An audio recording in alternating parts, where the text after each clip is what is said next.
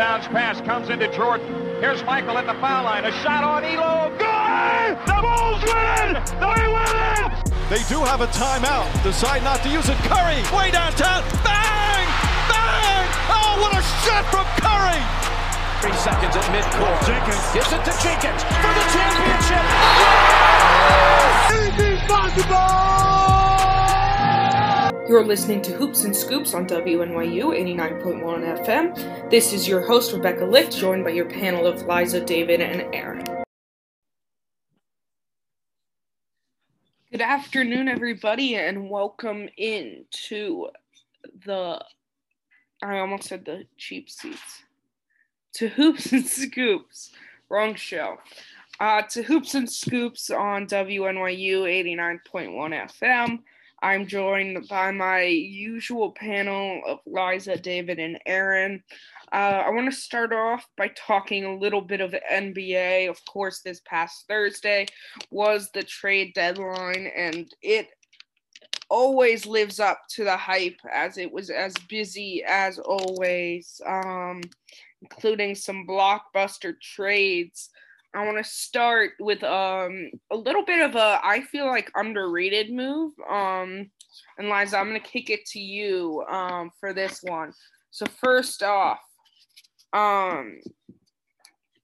Fournier being traded from Orlando to Boston. I like this trade. Who did they trade again? Was it Teague for him? Yeah. Play. I think it was Teague. I'm trying to pull it up right now. I like it. I think it's a lot better than the other trade that they did, which is the Tice trade. I think they were getting someone that will actually help the team. Oh, yeah, they don't need those second draft picks anyway. In my personal opinion, I think they have enough talent that they can develop right now.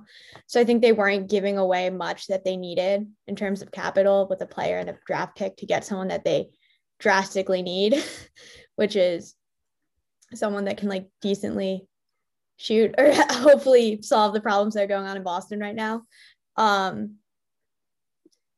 Yeah, I like this trade a lot more than their Tice trade for Wagner by so much.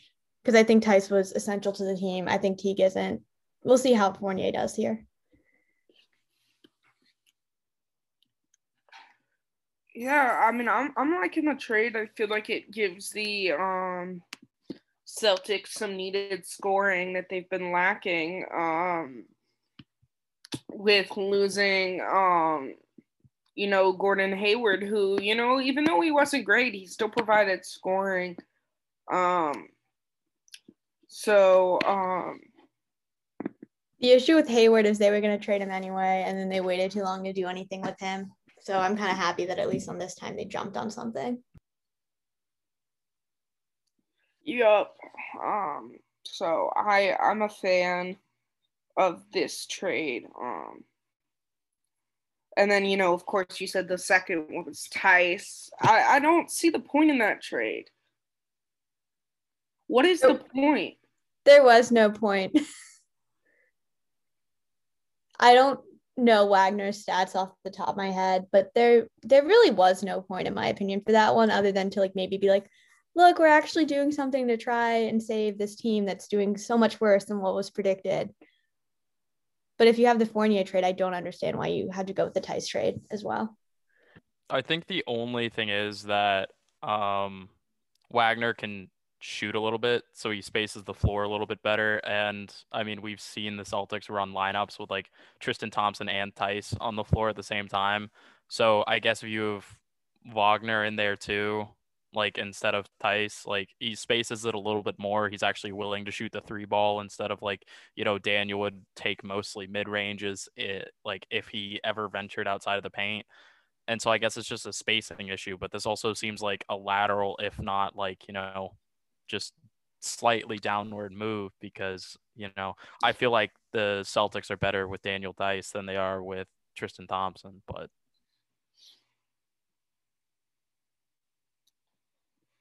I don't see the point in it.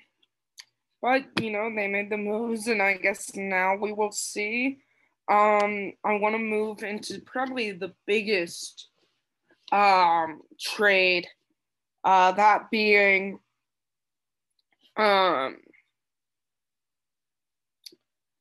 Nikola Vucevic going to Chicago in exchange. Nikola Vucevic, Al-Farouq Aminu in exchange for Wendell Carter Jr., Otto Porter, and 2 future firsts. So the Magic, they're blowing it all up. Aaron, how you feeling? Magic blowing it all up. It was a little bit of a weird move, honestly. I wasn't really expecting Vucevic to be, you know, that big trade that would happen at the deadline. Personally, I didn't like it too much for the Magic just because, like, yeah, they're not really doing too well in the standings, but when have they ever? And well, they got 2 future firsts. Yeah, but at the same time, I feel like if they have LaVine and Vucevic, they might end up just being like one of those – the Bulls will be like one of those middle-of-the-pack teams that will probably be in the play-in tournament. The only reason why I think this move is kind of cool – because when Jonathan Isaac comes back, him and Wendell Carter might help the team defensively. But other than that, I would have kept Vuce just because I think he's like one of the best centers in the league. Yeah, I mean, I guess they just felt like it was time to blow it all up, which is definitely an interesting move. So I guess we'll see there how things work out. I'm a fan of the trade. I like that Chicago's making moves to try and help out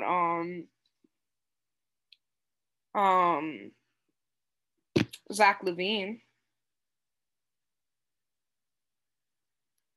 David, Mr. Opinionated, you're quiet. I mean, for this trade, I feel like if you're the Magic, it makes the most sense to trade him now because he hasn't vocally made a trade request, but you feel like it was kind of coming. You know, the Magic were middling. He's been there for a while. He's getting, you know, he's in his prime. He wants to win. He doesn't want to end up on a team that finishes 8, 9, 10, 11, 12, 13, 14 every single season. And with Isaac out, Fultz out, both of them are on long-term contracts. You're getting rid of Aaron Gordon, who's already made it vocal that he wants to leave. Vucevic is also averaging like 24 points, which I think is a career best, and like on 40% from 3. So there's a, like, that's a big value for him. You get 2 future firsts and then, you know, Wendell Carter, who kind of fills the hole at center that's leaving because, you know, you're trading your franchise cornerstone. And then you get 2 firsts along with the 2 seconds you get from Evan Fournier, which means you have now Wendell Carter Jr., Jonathan Isaac, who's coming off an injury, Markelle Fultz, who's coming off an injury, and then picks on picks on picks to retool, get some decent role players around them. And you can actually, like, you know, they're a small market team. So that's what you have to do if you're going to compete, is draft well and keep who you have. And if you suck, you can't keep who you have. So then you have to go back and draft well. And so if you, you know, just get 4 different picks over the span of a day, 5 including the first I think they got from Denver, right? That's gonna increase your odds of hitting on at least, like, you know, solid role players, if not solid starters for your team for years to come.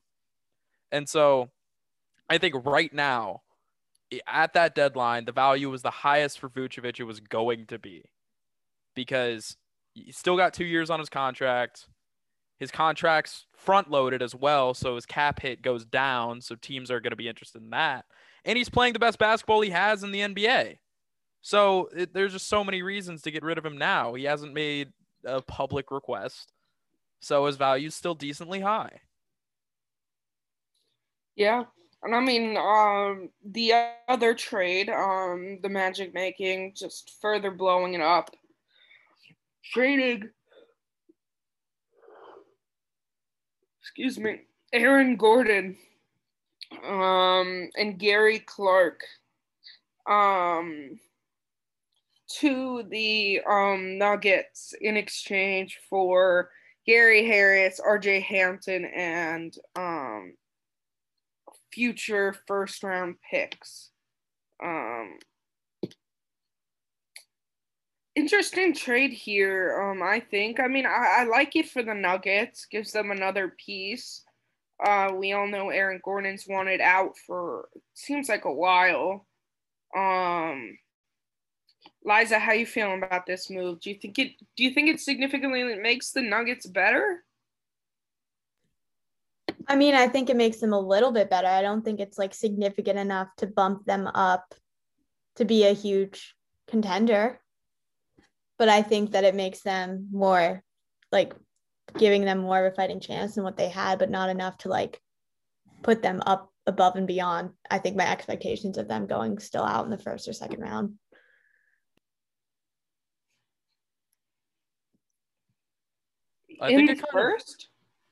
Not the first, but like, I don't like the way the NBA does it with 7 games. But I think they would still go out in the second round. I don't really see them like making it that far. Yes. I think a kind of underrated part of this trade is RJ Hampton, because, like, you know, you trade Aaron Gordon, who's publicly wanted out, you get a first round pick, you get Gary Harris, who's a decent rotation piece, but RJ Hampton's like 20 years old. He hasn't been playing that well, but like, this dude was a lottery pick for a reason. Like, he's very athletic. He's a very raw basketball player. And that's like, a tanking Magic is kind of the perfect place for him to just, like, you know, put shots up that don't mean too much.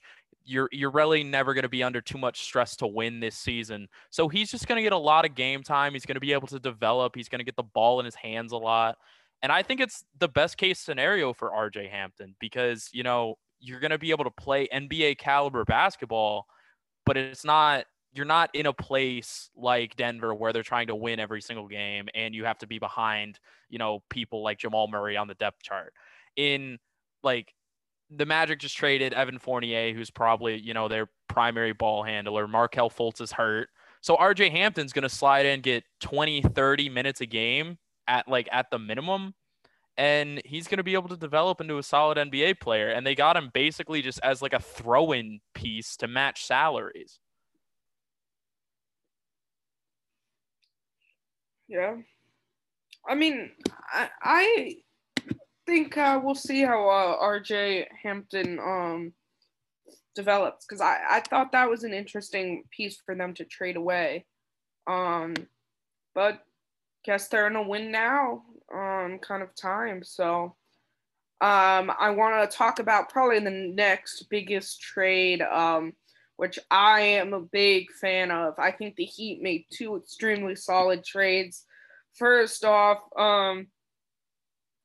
Nemanja Bjelica from the Kings for Mo Harkless and Chris Silva.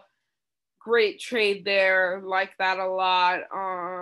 Adds another solid 4 for the Heat. Play alongside Bam or play when Bam's off the court.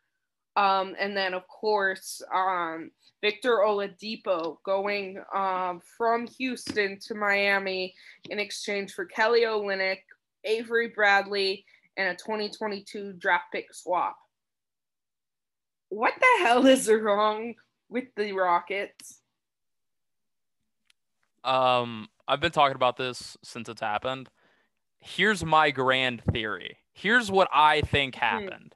Obviously, none of this has been confirmed, but there were reports that teams that were kind of, you know, cap-tied for a long time were interested in trading Oladipo because he's an expiring contract. I think what happened is Rafael Stone, general manager of the Rockets, wanted to wait until deadline day to hope some team got really desperate to kind of throw something that they probably shouldn't for Victor Oladipo. He's not that good at basketball. Like, he's a decent player, but he's not, I don't think he's going to move the needle too much when you trade for him. And he's very inefficient on the ball. He takes a lot of bad shots. But I think he waited. And then once the Magic decided to kind of blow it up all at once, a team like Denver was in the question to get Oladipo. And something that was reported was that they were offering Gary Harris, I think Bol, and then a first round pick. So that's a very similar package to what the Magic got for Aaron Gordon. So that team's immediately out. The Bulls were also apparently interested, traded for Vucevic for, you know, they gave up a little bit more than you would have had to for Oladipo, but Vucevic is also better and, you know, affects the game more generally. So I think that when he waited, as soon as the Magic started blowing it up, Oladipo's value just tanked immediately. And instead of letting Oladipo leave for free, you take two contracts on that are also expiring, so you're not going to take on any long-term cap. And then you get the opportunity to swap the Nets pick next year for the Heat pick. And I think we can kind of all agree that it's very likely that the Nets next season are going to be, you know, drafting fairly late in the first round. And the Heat, you know, the Heat are a good team, but they may finish like 20th, 21st when it comes to drafting. And the Nets are probably going to finish like 28th, 29th, 30th, to where you move up a few spots, you take what you can get, you move on. You waited too long. You should have taken any deal that you could that would get you just a first round pick in general. But hindsight's 2020. You wanted to see if anybody would get desperate, and you move on. You get a slightly better asset. Waiting for the Heat to get desperate. A guy like Pat Riley. Not the Heat. I'm not talking about the Heat. I'm talking about any other team. It was always going to be Oladipo to the Heat. He was saying how he wanted to go to the Heat in the offseason, like, sure, like, whatever. If you didn't find any other suitors, it was always just going to be the Heat. But the other teams that were reported, the teams that are like stuck in like cap hell at this point, you kind of like, those were the teams that as a Rockets fan, I wanted to see, because they were offering like, you know, a young player who was maybe it wasn't playing much and you could kind of like try and develop, and a late first, like a lottery protected first or whatever. I think you take that as soon as you're offered, but Rafael Stone disagreed. He waited a little while, and it turned into a mediocre to bad Oladipo trade. But honestly, I'm just glad Oladipo's gone, because all he was doing was taking touches from Kevin Porter Jr. And I like watching KPJ on the ball a lot more than Victor Oladipo, and I can just say that with 100% confidence. Well, I, as a Heat fan, I'm very happy with this trade. We needed to do something. I'm excited to see what he has to bring. I think it adds another ball handler that can take pressure away from Jimmy Butler. You know, Goran Dragic has still been out injured right now, and that is definitely not helping.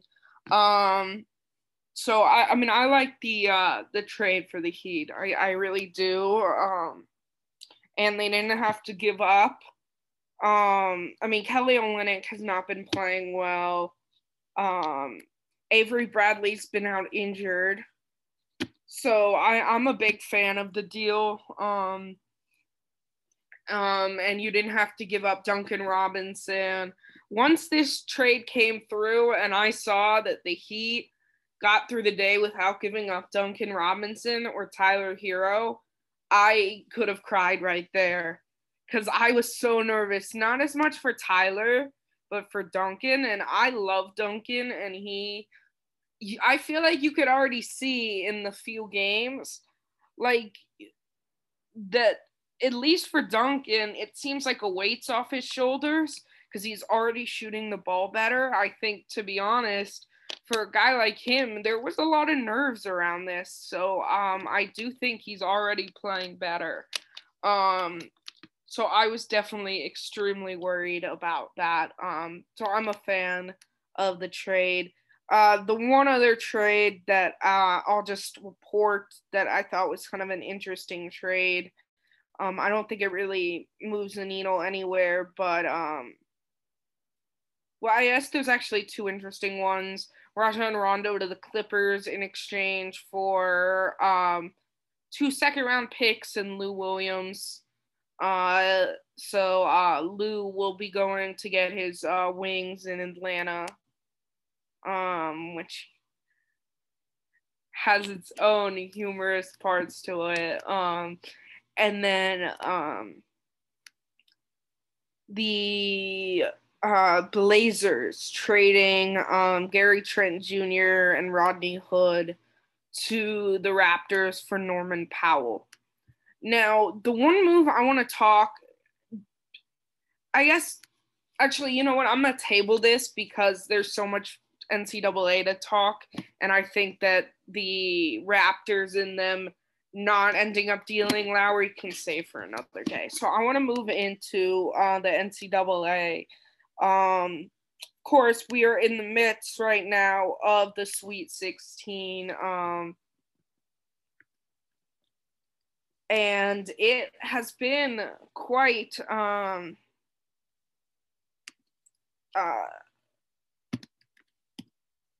the March Madness so far. I mean, it lives up to its name every year.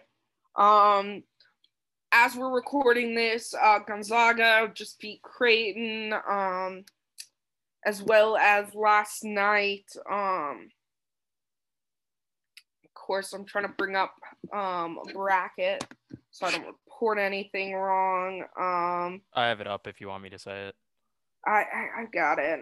Baylor beating Villanova. Arkansas, last minute, taking down Cinderella Oral Roberts.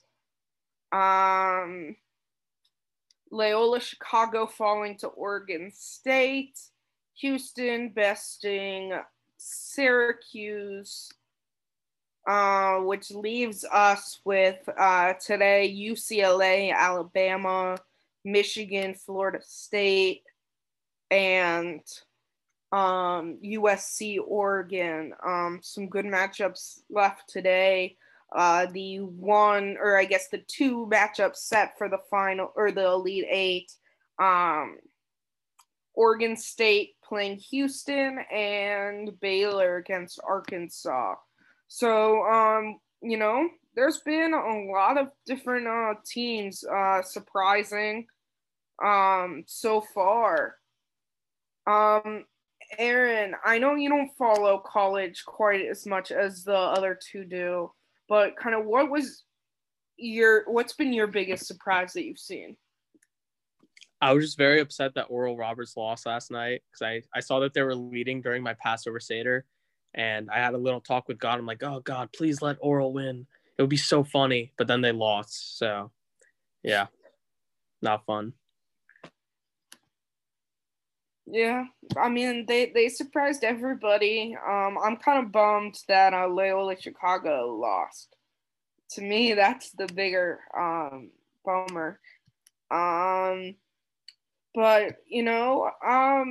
It's interesting because we actually have three number one seeds left at this point in the Sweet 16. Everybody except for Illinois, who, of course, lost Loyola Chicago. And then the other really interesting one to me is that UCLA is still in this because they were one of the, the first four in? And they're still in it. That's crazy to me. It's not that surprising to me, just based on the competition that they played. It was what they played BYU in the first round, and BYU's a little bit overrated. I don't think they should have been a 6 seed, probably a bit lower. Just like you guys know my opinions on the West Coast Conference. I've made it blatantly clear. And then they played Abilene Christian next. Yeah. And so Abilene Christian's a good fundamental basketball team. They lead the league. They lead the NCAA in turnovers, forcing turnovers.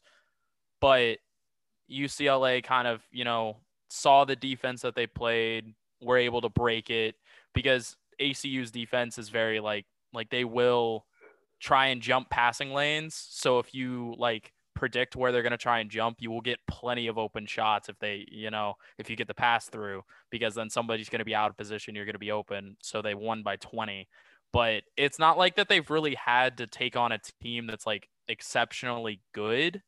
It's just, I guess we'll see tonight when they face Alabama. The other thing is I think UCLA was favored, at least in the Pac-12, which we can see now is a very strong conference in basketball. So it's not shocking seeing that they're doing this well. I think they just had a really crappy postseason in the Pac-12. Now, David, I want to ask you how your favorite conference is doing. Baylor is going to win it all, and I'm still living by that. They are the most complete team in March right now. And I wasn't asking about that conference. Oh, you're talking about the Southwest Conference or the Big Ten? I'm talking about the Big Ten. Oh, yes. We can definitely talk about the Big Ten falling apart as Nostradamus himself here predicted, because it's a bunch of frauds. And everybody knew that. Anyone who has watched college basketball for more than like a year should have been able to look at the games the Big Ten played and been like, they're not as good as everyone says. Like, Iowa got blown out by Oregon. Oregon, the Ducks. Ducks haven't been good in a long time. They're living off that Nike sponsorship right now. Like, just the amount of games that the Big Ten were favored in and probably should have won and didn't, it's pathetic. Like, Illinois was supposed to be one of the best teams in the country, and they lost to Sister Jean Basketball School. Like, come on, guys. You can't look me in the eyes with a straight face and tell me that the Big Ten was the best conference in basketball this year when all of their teams are falling apart when it means the most to a competition that they should have been. Don't get me wrong. Loyola Chicago should not have been an 8 seed. They should have been a 4 or 5 seed. If you look at any rating system that the NCAA uses, they should have been higher, like Ken Palm, net rating. They were both top 25. But still, Illinois should have been able to win that game. With that argument, so should have Oral Roberts. I'm pretty sure they're 12th in the country in 3-point percentage, and they had the I don't mean like, I don't mean shooting percentage. I mean like the net ratings of like the teams, like NCAA's net rating. I think Loyola Chicago was like top 15 at the end. Oh yeah, no, Loyola Chicago was definitely underseeded, which screwed over Illinois. Yeah, but also Illinois should have been able to win that game.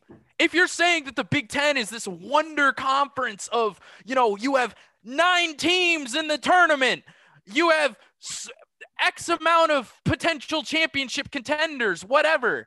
Everyone on ESPN, everyone on CBS, everyone on TBS was sitting there just praising this mega conference of absolute stars, whatever. And then you just throw them against a zone defense and they fall apart. Syracuse would have won the Big Ten at this rate. But, like, Buddy Boeheim would have been Big Ten Player of the Year if that's how you want to do it. Just run a 2-3 zone and all these teams fall apart? Are you kidding me? You have no competition to that? And you're supposed to be one of the best you're supposed to be one of the best conferences that March Madness has ever seen, and you can't beat a simple zone. High school teams can beat the zone. There are gaps in the zone that anyone who's watched basketball for more than 2 years knows. And you can't beat it? It's pathetic. Isn't that more of a coaching issue? I mean, sure. All Big Ten coaches suck. You can say it's a coaching issue. You could say it's a coaching issue, but these players should be able to execute. You're telling me 2-3 zone, right? Open shot, top of the paint, every single time, it's basically a free throw. That's how you break that zone. And it just falls apart. And you're supposed to be some of the best players. You're supposed to be however many lottery picks, however NBA draft picks, whatever. And you can't do that? Come on. And I am so glad. I am so glad that in 2 years, Luka Garza is going to be playing basketball in Greece, and I'm never going to have to see the man again. Never again. Not once. That's cold, David. That's cold. It's true. He's going to be a late second-round pick. He's not going to latch on anywhere because the man has the lateral quickness of, like, I don't even know. He's got the lateral quickness of a manatee. Come on. He can barely shuffle side to side. The only reason he dominates in college is because the dude's 7 feet tall and can just dominate in the post. But welcome to the National Basketball Association. That does not happen here. Shoot a three or just, like, he's not able to play defense. He can't. Like, The reason Iowa won so many games was not because they were able to play defense. And then you play a team like Oregon that can run out and transition, and you get dominated. You get embarrassed on national television. It's pathetic. Sure, he went off. He had, 35 points? Sure, whatever.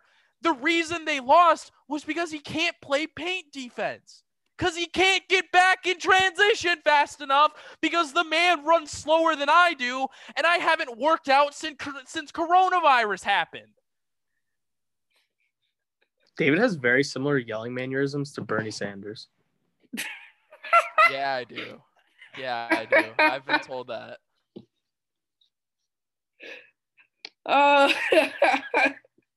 Also, one last thing. You put U of H against Gonzaga, U of H is going to win. Telling you this right now. If it happens, Cougar's going to win it. Put your money on it. I don't care. Dejan Giroux had Buddy Boeheim locked in Azkaban last night, and you're telling me he can't do that to anyone else? He's one of the best, if not the best, on-ball defender in college basketball this year, and you are going to see that. I love Buddy Boeheim. He's such a cutie. He looks like every other white man. What are you talking about? That's why. Oh my god. That's not true. Dude, I went to an all-boys Catholic private school. I can send you 25 of him. Come on. No, it looks like he only wears Vineyard Vines and Sperry's. You know what? I can't. I think he's kind of cute, but that's me. But either way, they lost. But still, Syracuse pointing to the fact that they bring out their zone. People can't figure it out. They win in the postseason. That didn't happen last night, but it did happen in the first two rounds, which is why. You know who did figure it out? Kelvin Sampson, that's who. Go Cougs, baby. Oh my god. I can't with you sometimes, David. He just high-fived himself. Okay, Bernie. David, did your roommate hear you do this? Oh, he's at home. He's at home celebrating Passover with his family. That's why I get free reign to just be as loud as I want. He also wouldn't care. I mean, I've done it before. He's listened to me yell about the New York Knicks on this podcast. He does not care. That was a great episode. Oh, God. All right. So anyone have any last-minute things they would like to point out? Any predictions going into the week? Of course, we'll be back before the Final Four. What, David? What's happening? Florida State's beating Michigan. No. David just needs the last Big Ten team out to prove his point. Florida State's one of the best. Oh, no, I have Florida State getting Michigan, too. I was like, dang, like there's actual backing to this. It's not just blind Big Ten hatred. No, I know. I have them beating Michigan, partially blind Big Ten hatred, but also Florida State's one of the best defensive teams in the country. So, you can see it happen. I hope not. I have a hatred for Florida State. Anyone else have anything else they would like to point out? Rockets should have just kept Karis Silver and not gotten Victor Oladipo. Cap space is fun. So is having a guy that's not going to ditch you. Everybody else has. Let's just take the picks. Okay, LeVert's been balling. Came back from his cancer treatment. He's balling. Shout out to him. All right, guys. I think that's where we're at on time. Big thank you. We will be back next week before the Final Four. Let's see what happens. Will the Big Ten still be standing? I know what David thinks. So, Thank you, guys, and we'll see you next time.